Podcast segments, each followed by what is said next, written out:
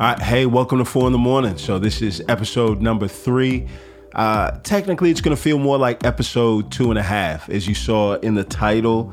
Um, this is basically what's going to be called the snooze button, right? Um, you know how when you're supposed to get up, and you know you need to get up, but you find you just need just that really quick power nap. That's what this is going to be today. It's just going to be a quick snapshot of something or an idea. And I'm basically going to try this out. I think this will be a good way to really bridge the gaps in between the interviews. Uh, I've got a ton of great interviews that are lined up. Uh, in the meantime, this is an opportunity for me to provide something short and sweet uh, that may not really be a fully developed idea or a concept like the longer podcast that I do, but it's something that's equally as important and something that I feel like I just need to get out and get off my chest. So that's what these will be. Uh, they'll intentionally be kind of scaled down, a little less produced. After a full night's sleep, you really feel very rested and refreshed. After a snooze sleep, you get just enough to get you on your day. So, um, on certain weeks, I think I'm gonna need a little bit of margin in order to do that. And the best way that I found to continue to keep content out is really just to let you into the things I'm processing. So, for those of y'all that know me, you know that I love to read. I read lots of books, I read a whole lot. I constantly have thoughts on my mind, putting things together. And I really want this to be a place where um, I can get out both concepts and ideas, and y'all can be the first ones to get it. And y'all can respond back and tell me, man, that was great, that was helpful. Or you can say, John, that was trash. Uh, you may just want to stick to producing the longer podcasts, and on weeks that you can't do the longer ones, uh, then just chill, right? We don't need to hear uh, every thought that you have about things that don't really matter. With that being said, I mean, it's still early, so I feel like y'all aren't going to get too offended by me continuing to thank y'all, but I just want to thank y'all. It's been a little over three weeks since we started, and y'all have definitely shown up. I can't thank y'all enough. Thanks for all the great feedback. Uh, last week for the pod I did with my wife, she was nervous and she hates being the center of attention. So she was embarrassed, y'all. So whenever um, I spent the past week making a big deal about all the stuff that she did, and I shared with her every comment that y'all shared with me, and she hated me for it. But I think deep down inside, she really enjoyed it. So keep it coming. Thanks for that. Right. Uh, so today for the snooze, I basically want to talk about something that I've talked about in the past. One of the things that I've found is that just being a speaker for as long as I have been, you say the same things in a bunch of different places and you kind of lose track with not what you said, but you lose track with who you said it to. So every time you find yourself in a new conversation, you say something to the effect of, Have I told you this before? Um, so if you know me or you've been introduced to me in any other way outside of this podcast, chances are you've probably heard of this somewhere or you've heard me say bits and pieces of all these things. But um, a few weeks ago, I had the opportunity to speak at Creative Mornings about a passion uh, that didn't necessarily relate to the Bible, right? Most of my speaking for the course of the past, uh, what, 11 years now has been preaching, speaking from the Bible and uh, for the first time, I got a chance, for one of the first times, I got a chance to come in and to speak about something that was not the Bible. I got a chance just to talk about insecurity, and it was a good time for me to talk about my struggle with it as well as uh, my introduction into being an entrepreneur in coffee. And so, yeah, I just want to take some time and just share with y'all just insights from that and hopefully it'll bless you. So, yeah, this is the first episode of The Snooze.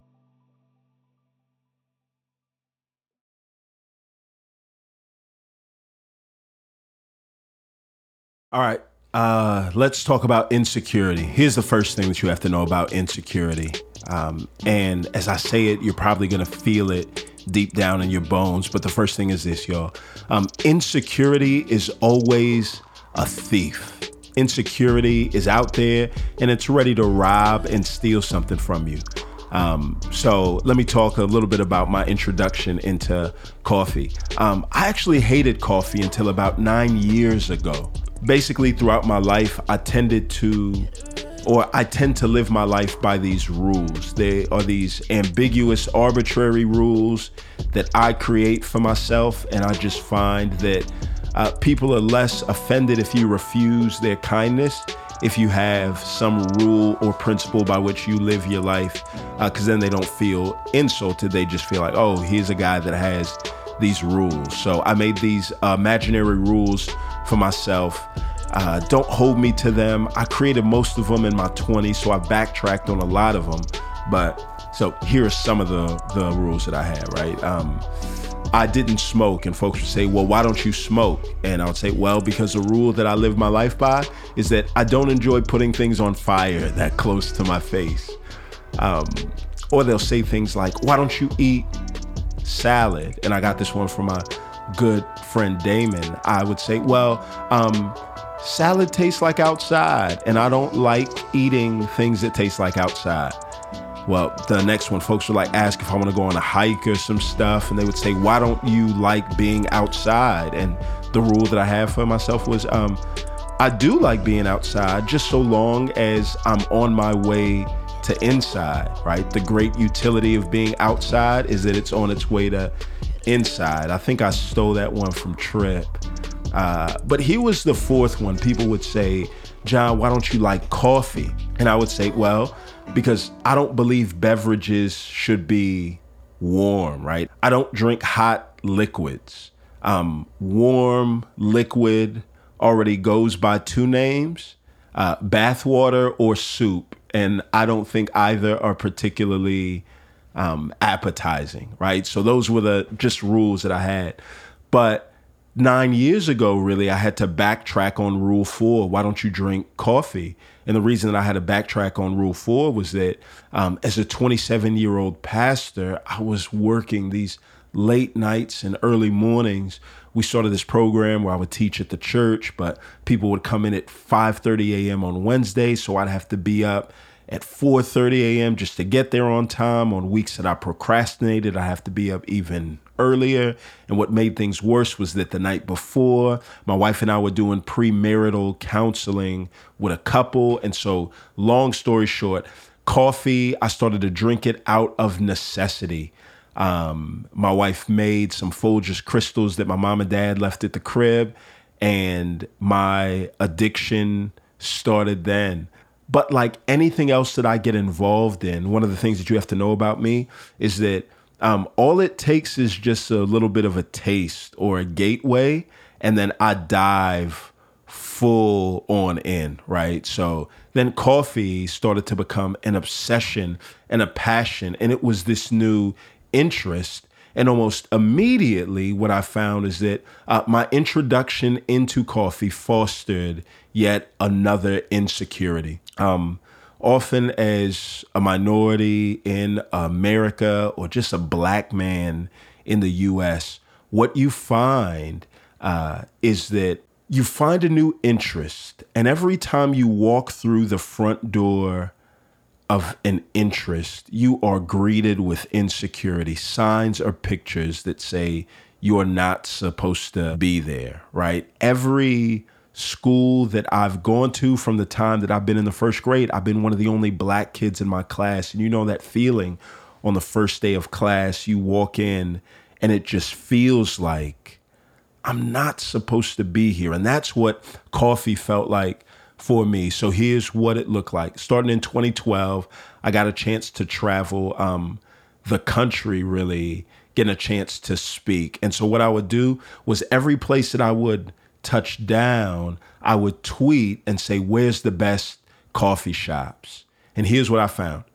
Um, every time I walked through the front door of an interest, of a shop, my old friend Insecurity was there to rob me of that joy, right? Uh, here's why. Every coffee shop felt like every school I ever attended. I was one of the only black kids in the class.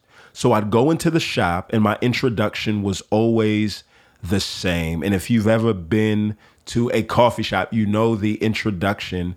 Um, you're greeted by this uh, this this handsome bearded white dude with a flannel that's unbuttoned to like the fourth button. Right, he's showing way too much chest hair and cleavage. Uh, he's got these too tight pants on, rolled up boots. There's no trees in sight, but he's got an axe in one hand and a latte in the next, right? Like you know that picture. That's the picture that comes into your mind when you think of coffee.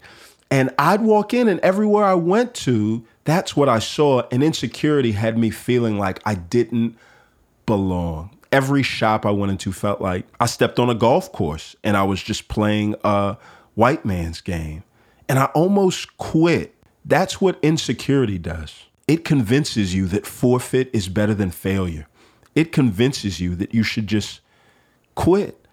Um, and so I almost quit until I did a little more digging and I went a little further into the past and I just said, yo, surely there's got to be somebody that looks like me that's involved in this world. And I dug and dug and dug until I got to the center of the world, what it felt like. And I went way back to the origin story of coffee, how it was discovered. And I was blown away because I found out wait a minute, I was just trying to find somebody that was involved in it. And I had no clue that people that looked like me invented it, right? Coffee is a thing that was first discovered by Africans. It was a real discovery, right? Not a Christopher Columbus one where you find somebody else's country and write your name on the top and turn it in. Uh, this was a true discovery. All right, here's what takes place. An Ethiopian shepherd notices his goats are bouncing off the walls after they eat this cherry. And he realizes that he can take the pit of this cherry, roast it, grind it, turn it into a drink, right? Caffeine, coffee. And the crazy thing is, he had no clue that in terms of daily global consumption, coffee would come second only to water. But on the flip side, he also didn't really have a clue that uh, his face would be forgotten, even though the drink's pigment reflected his own. And for me, it was really seeing pictures of history like this that got me into coffee. Uh, what once was just a drink of necessity turned into this uh, ode to my ancestors. And after learning the history and seeing the current realities of coffee, I couldn't unsee it. I felt like I was hooked. And every cup that I drank or watched somebody else drink felt like uh, people were consuming purpose and a lot of people were ignorant of what they were ingesting. And so I really, out of this sense of burden, went on a mission to, yo, people gotta know. I was frustrated and I was mad and I asked, right, why why is this not front and center? Right? Why do I have to be the one to dig around to learn about all of this? Right? I I, I bet a bunch of y'all didn't know that. I bet y'all are Google and fact checking right now. Um, that's the thing about insecurity. It's a thief because I didn't see myself in the current pictures of representatives of coffee. I assumed that I didn't have a place, and I didn't realize uh, that if it weren't for people that look like me, there wouldn't be a such thing as coffee tables people would call them something else like tea tables, and nobody wants to read a tea table book, right? Um, I sat back and I realized that, yo, there's a heritage and a history behind something that I thought that I didn't have any place in. And if we let insecurity have its day, then what'll take place is you and I are going to be convinced that forfeit um, is better than failure. And that's just not the case. That's not how I wanted to live. And that's not how I want you to live.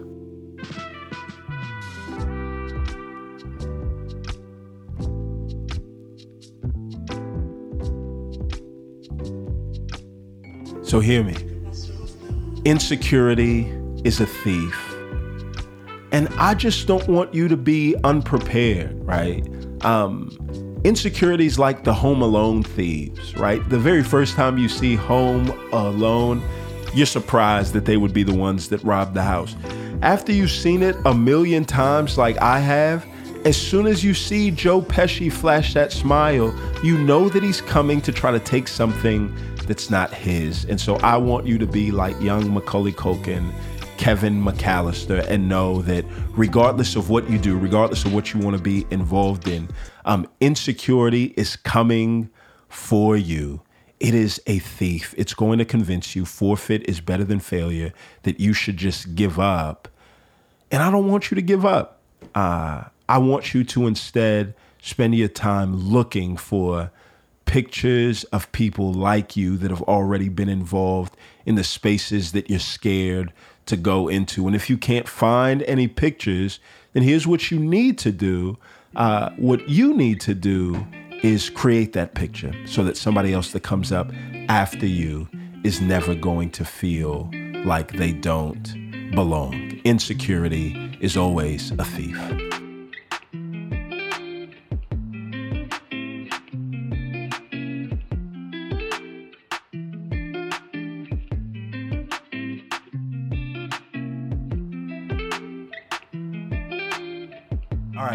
Right. Insecurity is a thief. That's one. Uh, here's the rest of this coffee journey. Um, and that's this. Point one insecurity is a thief. It's always a thief. But I want you to hear this too. Um, geography is never an accident. Geography is never an accident. Um, let me give you a little story about MARTA, our train system in Atlanta. Um, in 2009, I moved to Atlanta from Texas with a group of folks to help plant and pastor a church. Planting a church, all that means is moved here with a group of folks to help start a church. Um, in an attempt to learn the city, one of the things that I did was I parked my little Ford Explorer at the house that my wife and I were renting at the time. And I decided that I was going to spend the next two months and ride MARTA everywhere so I could get a chance to learn the city, uh, so that I could get a chance to learn the city. Um, horrible experience, terribly inefficient. Um, horrible experience, terribly inefficient. Uh, but one of the things that I found is that it's crazy how much you notice on a journey when you're not really concerned about the destination. Um, so I would ride the train from south to north, from north to south, and a, and it was this interesting sociological experiment that's true to this day. If you ever come to Atlanta, ride the train, and you're going to see the same thing.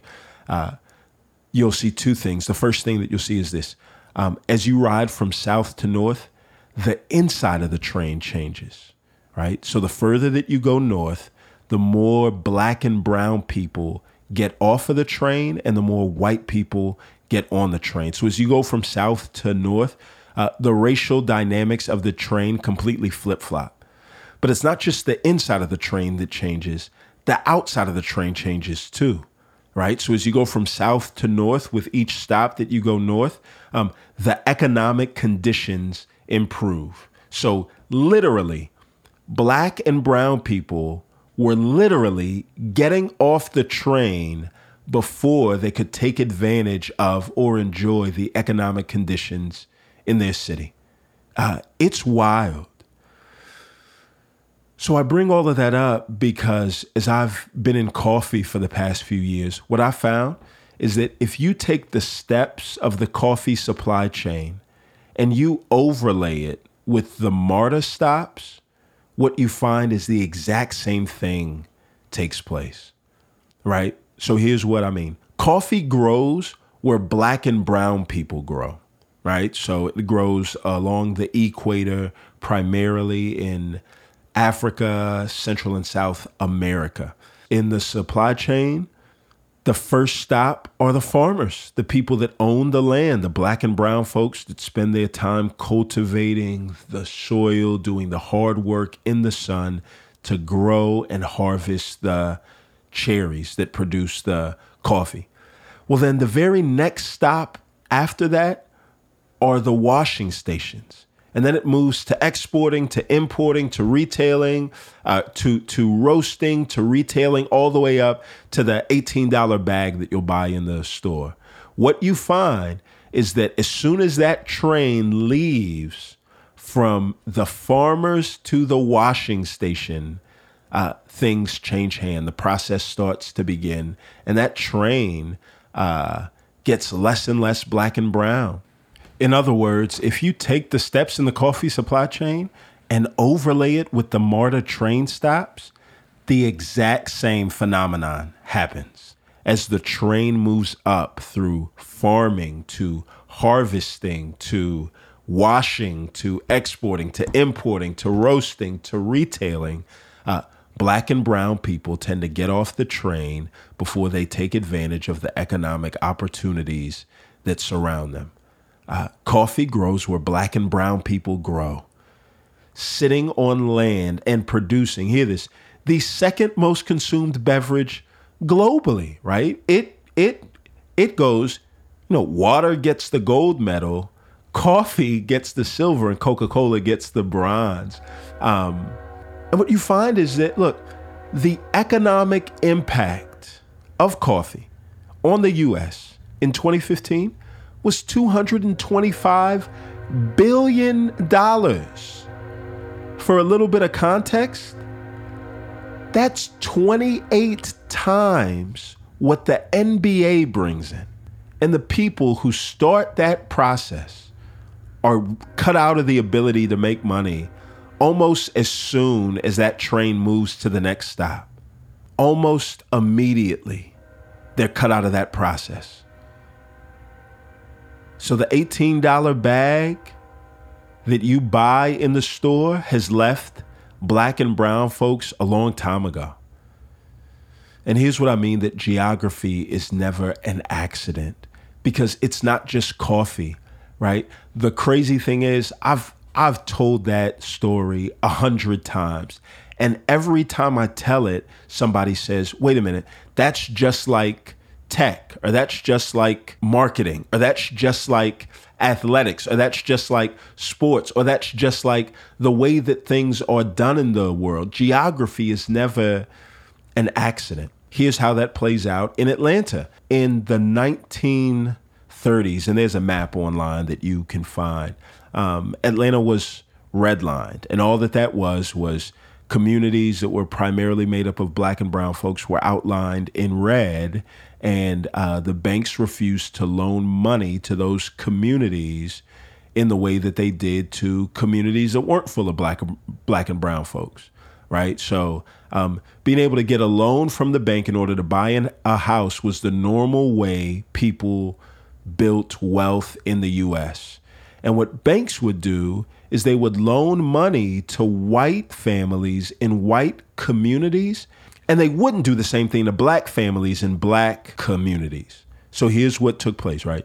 Uh, it's not just that they wouldn't loan money to black folks, but they would actually run highways through communities like that. So the West End, the community that I live in right now, has I 20 running right through it that splits the community that I live in.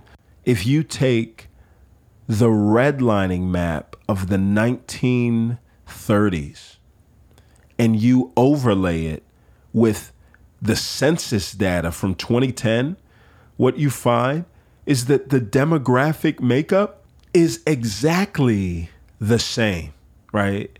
And here's why this is important. I want y'all to hear this, especially as we live in a world where um, there are still people that are denying the reality of systemic racism. Um, everybody that had a hand in drawing the redlining map in the 1930s is dead now.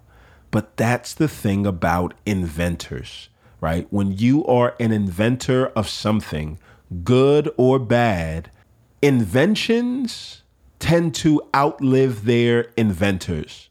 And inventions tend to soar to heights that the inventors never thought that they would, right? Alexander Graham Bell, he's dead and gone, but he never would have imagined in a million years that the telephone that he made uh, would be the iPhone that you're hearing this podcast on, right? That's that's what it does where you have an invention and an intention. You don't need the inventor alive to carry on the intention. Um, and racism is the exact same way. You don't need racists to be alive and well and to move that stream. Once the snowball is rolling downhill, it doesn't need any help to create an avalanche. And that economic and geographic breakdown of our city today can be traced back to the 1930s, where people realized geography is never an accident, um, it's always intentional.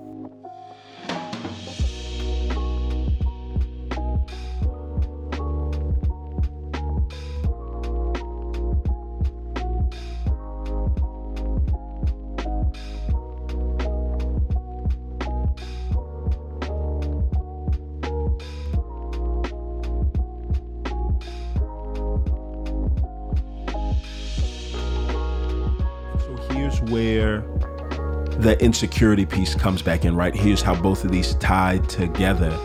You know, so you think of a city like Portland, which is the coffee capital of the United States, right? The the Pacific Northwest is a place where if you're trying to find the axe wielding, uh, flannel wearing, cleavage showing barista with the too tight pants on rolled up and the boots chances are you're you're gonna find him and a bunch of his cousins um, out in portland. Uh, and you're not gonna find a bunch of people that look like me in portland. And hear this it's not just because black people don't like portland it's because geography was never an accident. So hear this uh, portland was part of the north. So in 1859 although Portland joined the Union and said, we want to fight against slavery, we are against it in all of its forms. Portland also, in the same breath, said, uh, yeah, we don't think that black people should be slaves, but we also don't think that black people should live in Oregon. And it wasn't until 1922 that those laws were pulled back and black people could finally own land in Portland. Do you, do you see what I mean? Right? So you go to Portland and you think of coffee, and you will see a bunch of not me's there.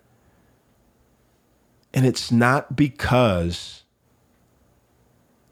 black people don't have a place in coffee. It's because geography is never an accident. It happens according to plan. And you may sit back now and say, well, John, I hear you bringing all this stuff up. Maybe it's just a coincidence, right? And I would say maybe. Or what I think we have to sit back and say, um, here's what I think folks are trying to get across when they bring up the concept of privilege. Uh, it's really this. Uh, privilege is when um, all the good coincidences coincidi, I don't know the plural. Privilege is where every good coincidence seems to work out in your favor, and none of the good coincidences work out in my favor. So it's wait a minute. In the Appalachians, they deal with drugs and opioids, and it's a health crisis. But in traditionally black and brown communities, they deal with crack. And now it's not a health crisis.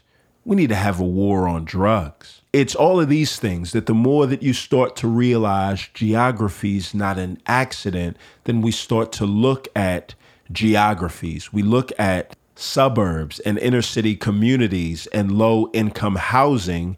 And we realize that saying those terms um, aren't just objective terms, saying those terms are very loaded terms.